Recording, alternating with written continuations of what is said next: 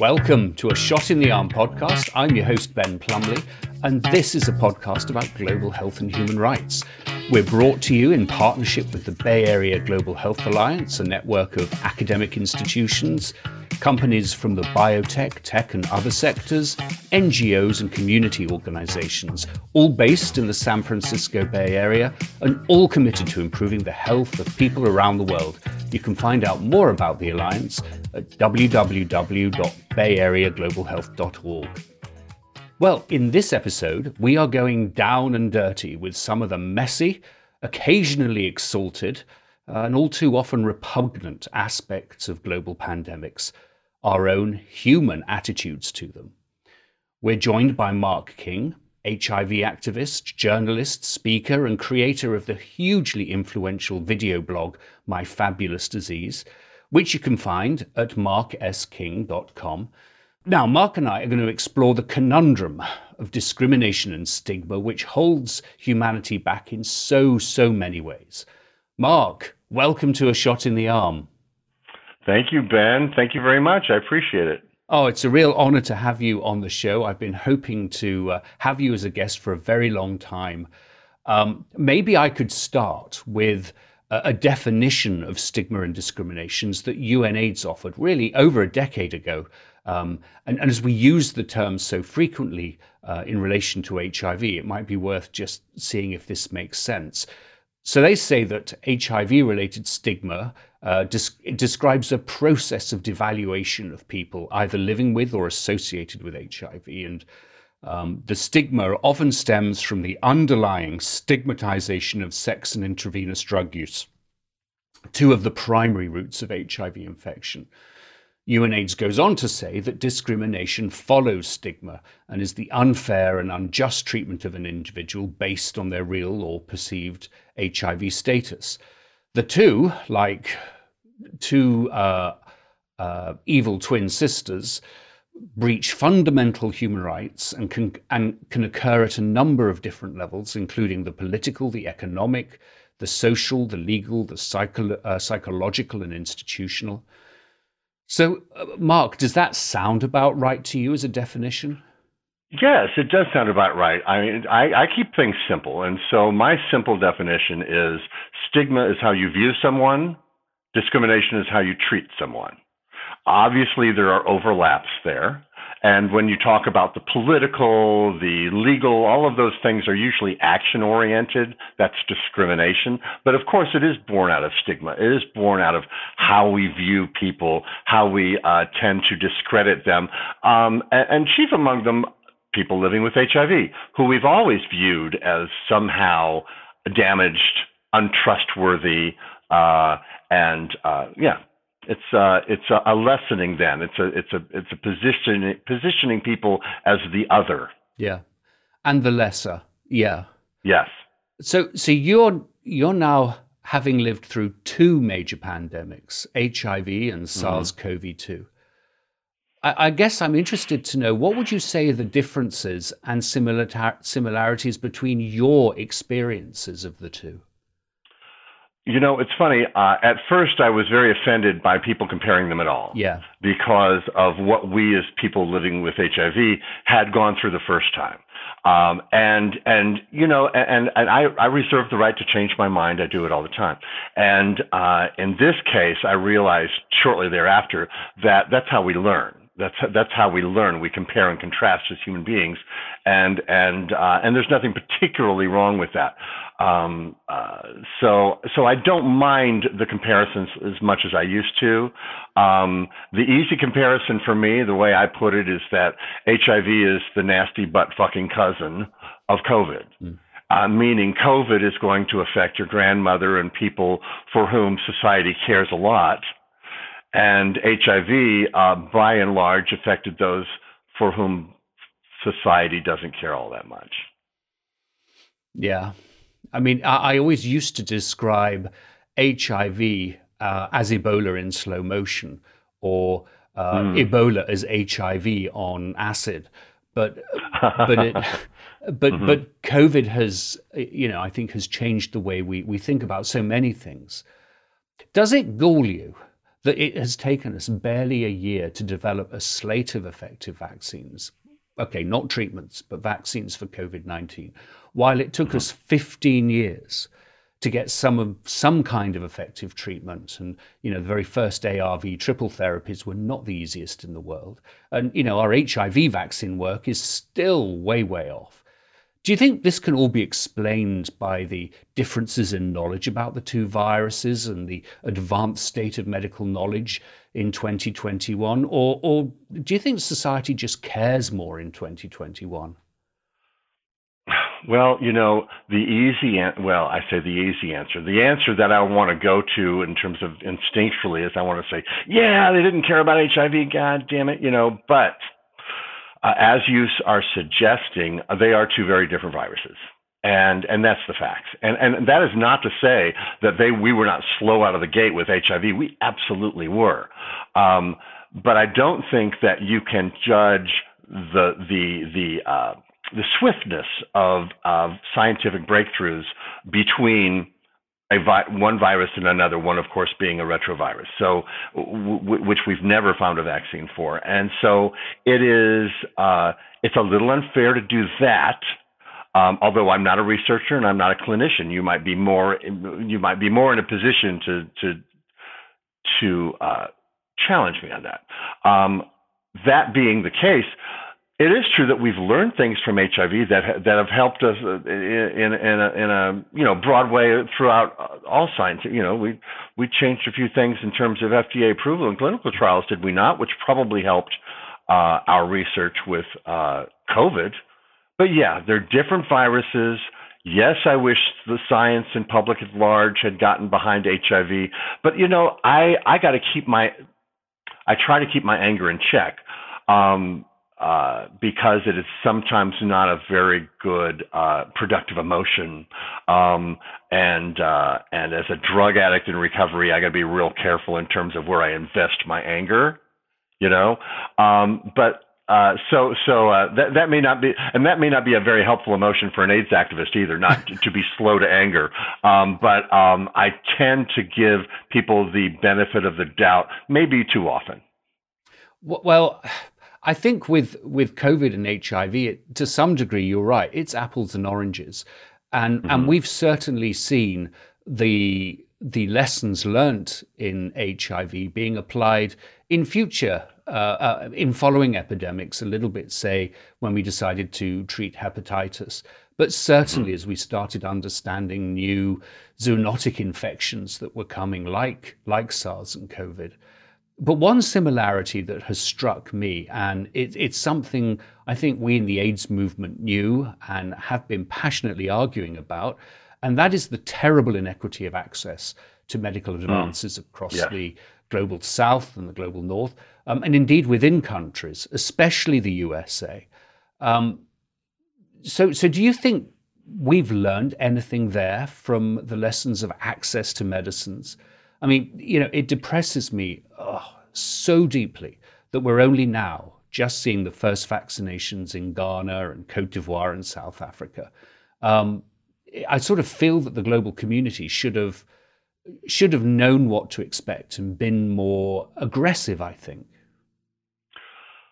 this get talk about talk about having to choose my anger carefully. This gets me angry. So thanks a lot, Ben. You're already putting me in that position, and and and you don't have to look any further. Global South, you don't have to look any further than the American South to see infection rates and a complete breakdown of healthcare that rivals sub-Saharan Africa in terms of HIV. You look at the way we're treating COVID right now. We're all taking off our masks and going back to restaurants in Texas and Mississippi, two states that are are that, that are in the top five of new infection rates and among the worst states when it comes to the new variants of COVID.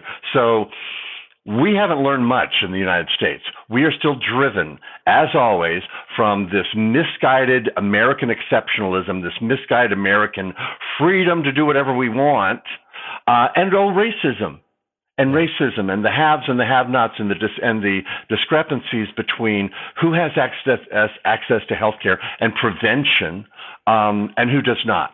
And if you look at the uh, demographic makeup of Texas and Mississippi, you pretty much have people uh, who are white and privileged and have access to health care and have gotten their COVID shots or they'll be the first in line uh, versus those who have not, who are going to get left behind. Who, what's that? That's what the, let's all take off our masks. Everybody that matters is already covered. Um, so there are, we haven't learned a goddamn thing uh, and learned we haven't gotten past Americans' original sin. We haven't gotten past um, what the hell to do about race, even after 2020. Because remember, even in a in a COVID lockdown, we all learned what that Black Lives Matter, or, or that people learned it for the first time that weren't paying attention before, and still here we are. Here we are. So I want to come back to the question of of uh, racial. Uh, uh, uh, equity and equality, and I know those are two very different different words with different meanings. Yes, but yes. but I want to come back to your history um, and how you think about your life. Um, you know, um, you're going to be embarrassed, or maybe you're not, but you know, you are one of the most inspiring leaders in the AIDS response, certainly in the U.S. And I've rashly called you the Queen Mother of the U.S. AIDS response. But, Have you called me that publicly, Ben? I'm afraid so.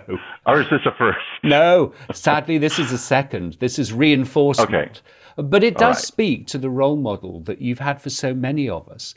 Um, you tested positive in 1985. You fought addiction. You just spoke about that. But you've built in the last decade uh, an, an incredible um, uh, package of social media and uh, and emerged as one of the most influential community leaders, speakers, and journalists. And I, I just really want to know how did you do that? Um, um, authenticity. Um, the idea that um, when I got into this, I didn't want uh, HIV to strip me away from who I was. I didn't want the HIV. I, although I say I don't want to be defined by HIV, who am I kidding? I've got HIV tattooed on my forehead. I mean, that's who I am. That's who I present to the world. But I didn't want it to take away my joy. And uh, and earlier on, and I've been writing about living with HIV about as long as I've been living with HIV. Mm. Um, I had my sense of humor, and what I didn't see, particularly in the first 20 years or so, were people writing with a sense of humor about living with HIV and what it meant. I mean, we've always had that. You can go back as far as you know, uh, diseased pariah news, uh, the newsletter, to see that people with HIV have always had a sense of humor. Um, but I, I wanted to bring out that to the surface. And so I think that's where I found my voice and kind of my niche. But uh, I would encourage anybody to do it. And, and, and as soon as you start talking about I am all this or that, you know, my imposter syndrome, you know, starts striking in and I'm thinking, you know, I don't know about. I, I think all I've done is stay true to myself and written. I, I am a guy with HIV and a keyboard. Mm. That's who I am, and I have an opinion. And um, I, and there is a certain shamelessness about that. Um, but as I often say, I've been taught by the HIV community to live without shame. Yeah. And so I am going to be a little shameless about myself and kind of spreading the, my sense of joy about it, um, but also calling people out and getting angry when it's called for. Yeah. Um, so how did I do that? I just wrote and wrote and wrote and spilled it out and tried to remain teachable and figured out when I was wrong and uh, and kept going forward. So coming back to discrimination and stigma, um, mm-hmm. how I mean, obviously through through humor, through sheer bloody mindedness, you've you've you've walked through that, if you like. You've walked through the mm. the valley of the shadow of death, to to, mm. to borrow the Psalms. But but how did discrimination and stigma affect you outside stigma and discrimination? I think most of it um, was thrown on myself. Um, especially, I mean, it depends on what era of HIV you mm-hmm. want to talk about. But if I look at the 80s, I, I was diagnosed on March 15th, is when I got my test results, the Ides of March. Hey, that's coming up, isn't it? It is. Um, in 1985, just a couple of weeks after the test was made available. And um, uh, and the next 10 years was uh, spent well, well, watching friends die and doing that whole, you know, routine between, you know, hospital rooms and memorial services and all of that. And those of us who were there remember what that's like. And those of us who weren't there, I'm always happy to tell the story. Mm. Um, but in terms of stigma, a lot of that was placed on myself. You see enough evangelists on the TV set saying, well, see, we told you Look at them. Who's getting it? Who's dying from it? See? And even for a guy that tried to reject organized religion by then, uh, a lot of it seeped through. Yeah. And a lot of it told me, maybe they're right. Maybe they're right. Maybe I am God damned. Maybe I am. Maybe everything I heard from the pulpits growing up as a Southern Methodist, maybe they were right. And so you can't escape a little piece of that. And so I, I, I think a lot of that stigma was on myself. I, a lot of people had it worse. A lot of people were, uh, you know, uh, I lived in West Hollywood in the 80s when all of this was going on, living with HIV. I had gay friends who were kicked out by their gay roommates. You know, it wasn't just limited to the conservatives. You know, everybody was freaked out. You couldn't get a manicure in West Hollywood you know so you know I, I people had it worse. I i put a lot of it on myself. Yeah. I didn't feel worthy. Yeah. And i think i think that is true for so many. I think and certainly certainly for myself there is a, a an, an african american activist that you and i both know very well ace robinson and and he talks yeah. about the continued discrimination by primarily white leaders of the AIDS movement against the people most directly affected by HIV, primarily people of color. Um, and I was, uh, I was really interested on, on how you, you respond to that. I mean, for me, it's a very, very personal issue. You, you may recall I used to run the Pangaea Global AIDS Foundation. Mm-hmm, it mm-hmm. was a Bay Area based global AIDS think tank.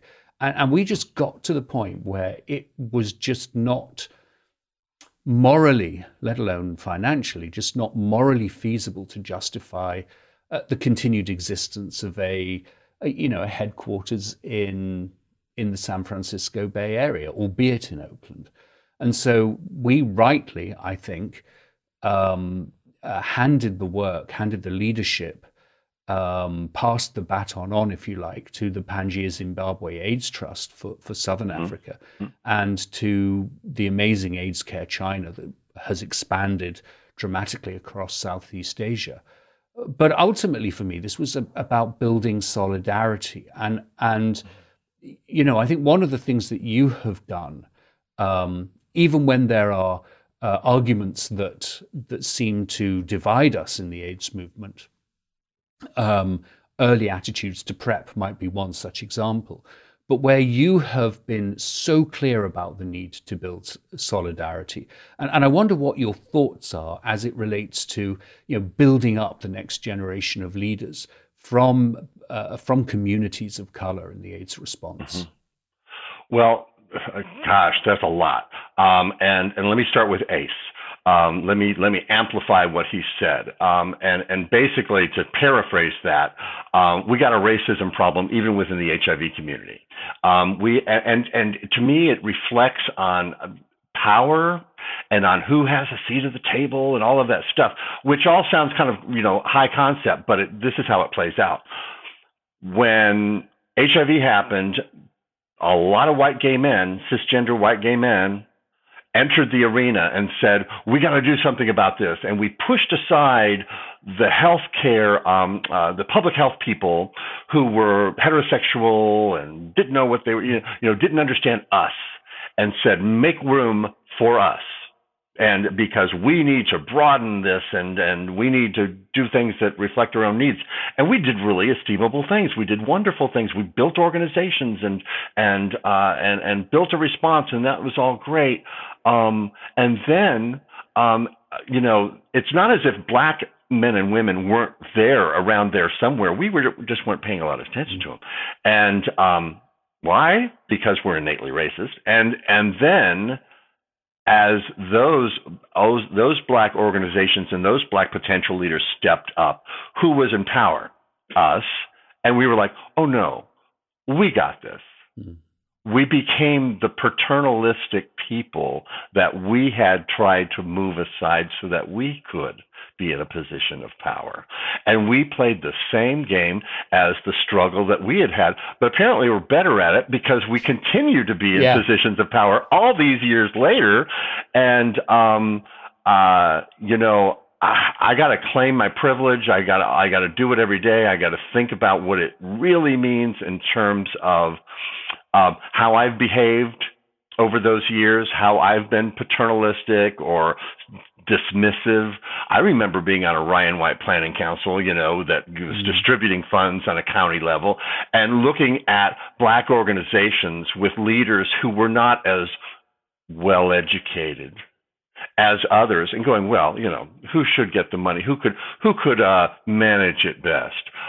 I remember having that you know um and and and i would say to myself i'm not racist i'm just trying to do what's best for these funds.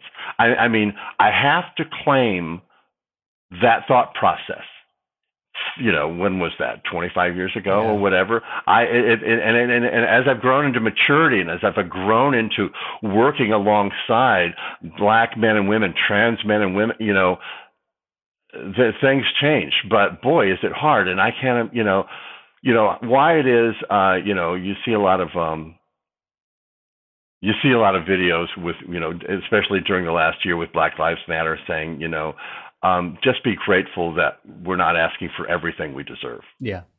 Just yeah. be grateful that we're not as angry as we should be. And and uh, um, so there we go. I think that Ace is right in terms of there being an, an innate racism within HIV organizations. And a lot of us just still aren't ready to let go of the power yeah. that comes with what we fought for ourselves.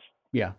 And we just have to. And it, it's certainly something I, I, want to be coming back to. And I, would certainly love to have further conversations with you about, you know, what our responsibility is in owning this, as well as supporting people coming up through the ranks. And my gosh, there are some incredible leaders, um, men, women, um, and, well, and let's have that conversation now, Ben, really quickly. And because I should say, yes, here we are, two gay white men talking about this. And, and I go through this all the time. Do I use my platform to talk about black men and women, or do I hand them the mic? What's the difference? You know, and and to me, the difference is I try to take opportunities to let to let my um, fellow advocates of color and women speak for themselves you know and what does that mean turning over my platform to them you know uh, highlighting them eh, you know um I remember getting jobs when I and I didn't have a master's degree in this or that, but I was running educational programs because it was lived experience. Yeah. Because I knew what I was doing, I was working in, and we need to be giving. You know, we need to be giving our black. They've got the, the lived experience that I can't. You know, so uh, giving opportunities, um, the same opportunities that we had, you know? Yeah, yeah. I, I, I'm on the board of two organizations in the Bay Area. Um, CalPEP, California Prostitutes Education Project, which is, I guess, the main HIV testing organization in the East Bay in Oakland. Uh, that is very much an African American led organization. Um, and, you know, uh, my fellow board members and the senior staff are very clear that I'm there to help them raise money, punto. Mm-hmm. and, and that is fine. Um, the other organization is the San Francisco Community Health Center, a federally, federally qualified health center that mm-hmm. you know provides services to um, people of color, uh, trans communities, and um, you know I think the biggest contribution I can make there is just shut up and mm-hmm. you know how can I be how can I be helpful? You you yeah. have um, you've reported from many countries around the world. Uh, and I confess, you and I have some wonderful selfies that I took from AIDS conferences um, in Melbourne and Durban and other places. Uh-huh. But how have you uh-huh. seen stigma and discrimination, discrimination and stigma take take hold in different shapes in different cultures? Well, you know, we've been at those conferences, and so uh, uh, we see it with our own eyes, don't we?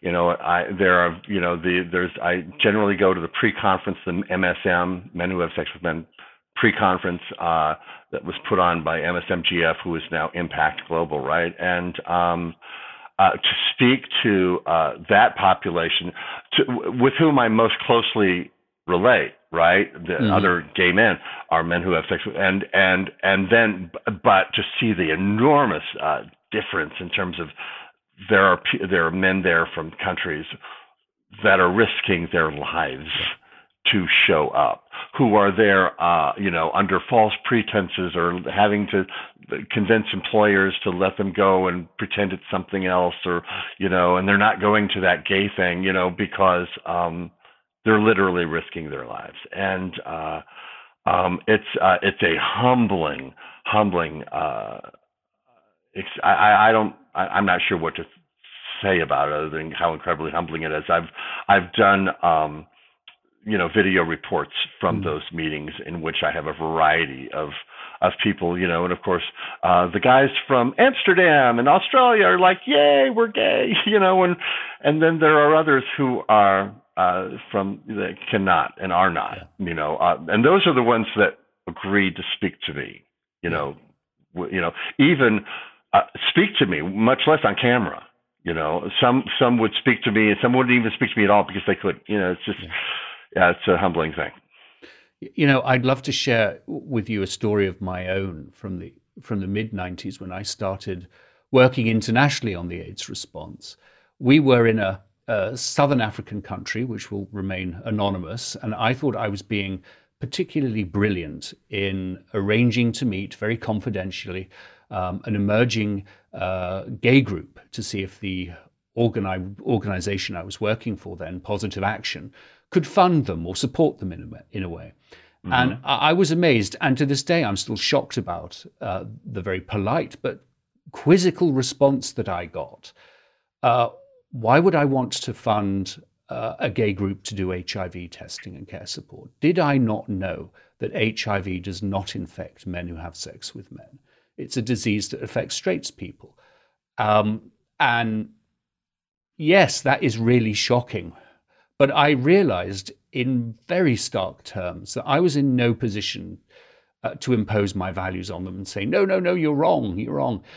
The only role I had to play was to help them access information that they, you know, they then they then digested. And you know, and I'm not saying in 1996 that they weren't wrong. I, I mean, I've no idea.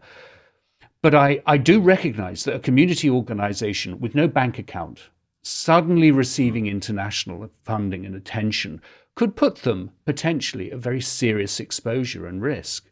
Um, and, and, and that's why I think groups like Frontline AIDS, formerly the International AIDS Alliance, do such an important job in, in sort of building community and building access into to information in ways that are ways that are um, appropriate and don't put people uh, people at risk. So I'm so glad you you raised that.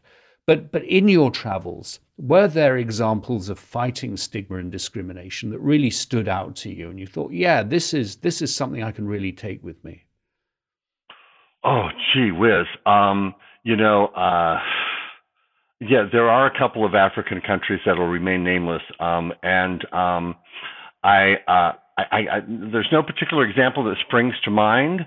Um, there are people I know that are here in the States um, doing public health and HIV work that can't go home, mm. that are living uh, one extended, um, uh, you know, uh, not citizenship, but like work, you know, work period at a time hoping not to have to be forced to the position of returning because they can't go back because they're they're on the list. They're um, they've been identified as uh, homosexual or uh, working within the HIV field and trying to help other gay men. And uh, they're not they wouldn't be welcome home. Their their uh, their physical safety would be uh, at risk. Um, and so and yet they're doing such amazing work here uh, and uh, just hope that they can continue getting you know work programs to stay. Yeah. Um, that, that's that's everything that comes to mind. Yeah. Oh, and that's where we have to be supporting them absolutely, and particularly with this new administration. now, I wanted to talk more about cultural differences, and mm-hmm. you know I'm going to ask this.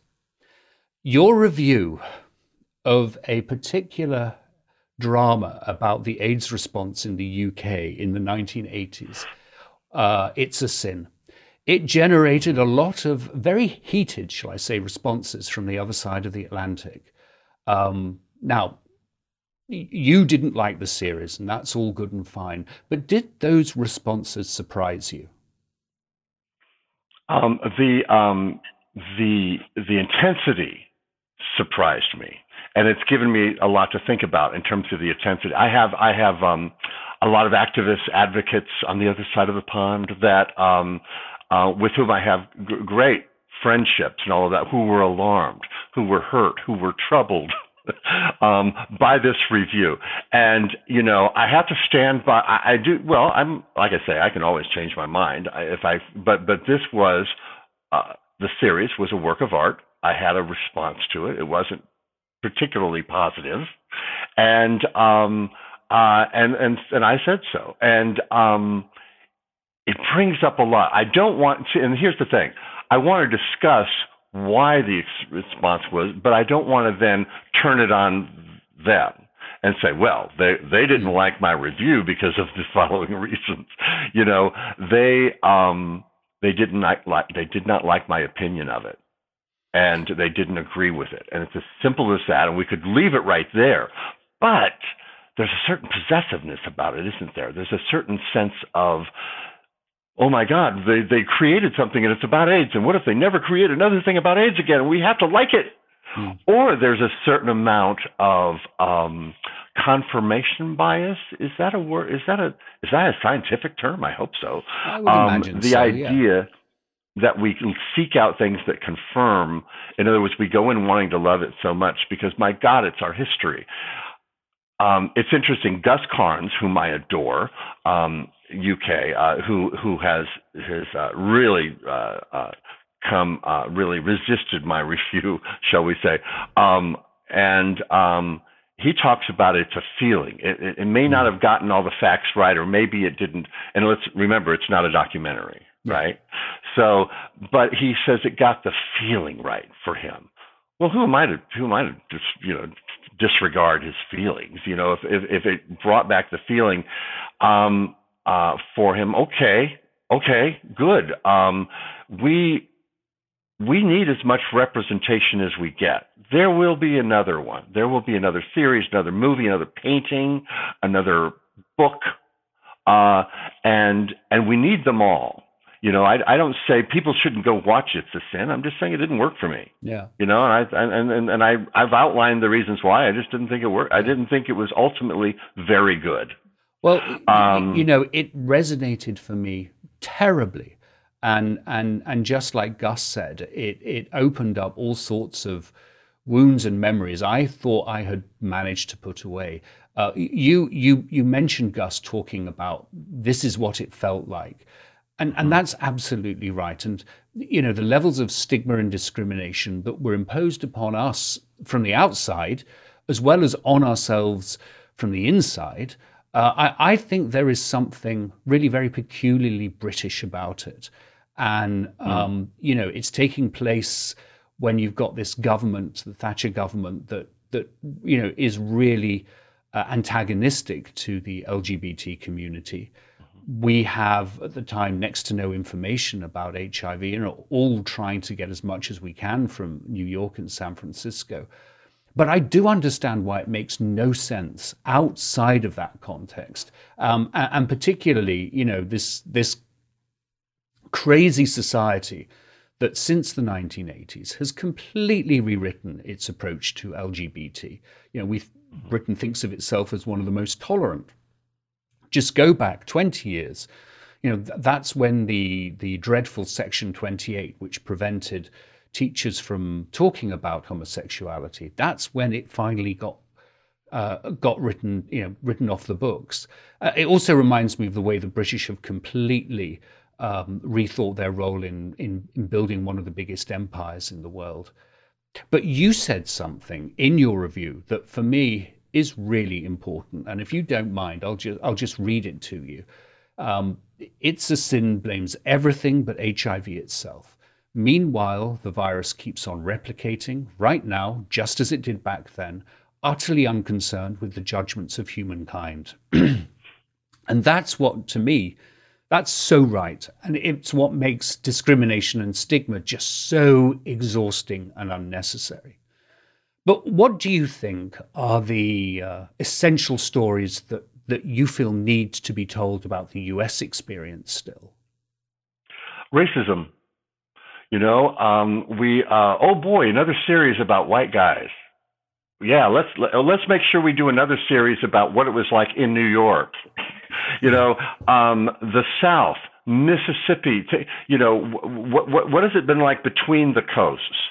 You know, um, I. Uh, those stories, you know, we gotta we gotta make opportunities for those to happen. I, I want to go back to It's a Sin for just to say everything you just talked about. It was like it's a Sin was the spark for you, but everything you talked about, none of that was in the movie. It would just, it just inspired you to think about all of these other things and relate it to your own experience, and and that's what art should do. So in that in that regard, it's a Sin was successful. It brought out stuff for you that made you think about all your other, uh, you know. I mean, I'm not immune to it. I'm not immune to the emotions that were in that series. You know, you show me a plate of food left out of a hospital room, and I lose it because I was there. I remember what it was like. They put me in the full regalia, man, the the suit, the gloves, the masks, just to go in to see my best friends. Mm. Yeah. You know, I brought the I brought the tray, and I remember that. You know, and and it's it's a trigger, and I and I lose it. Yeah. Um. So um. You know, it it. it uh, but what are the stories that have yet to be told? The ones between the coasts, man you know the the ones that have to do with people uh you know who are not making the decisions in Hollywood about what gets told. And so we have to find the platforms to do that. I'm something that's really front of mind for me right now is the fact that we are losing um storytellers. We are losing uh, the generation that was there and I don't just mean the Larry Kramers and the Joseph Sonnabends. I'm talking about the Ron Simmons and uh, the Mario Coopers and the uh, the black men and women who were on the front lines who never got to tell their story, who never got an HBO deal. Right. You know? The Gloria um, Locketts in in yes. in Oakland who spent 35 years building up that local AIDS response in the shadow of San Francisco. That story must be told. Yes because we have to create that quilt of stories. No, nothing's going to be definitive, and uh, and um, you know, it's a sin. You know, a, a band played on whatever they all are. They're going to eventually create a narrative that they're going to that they're going to believe 50 years, 100 years from now. Hmm. What is it? And and in that quilt, are there is everything is everybody covered? Well, no, they're not.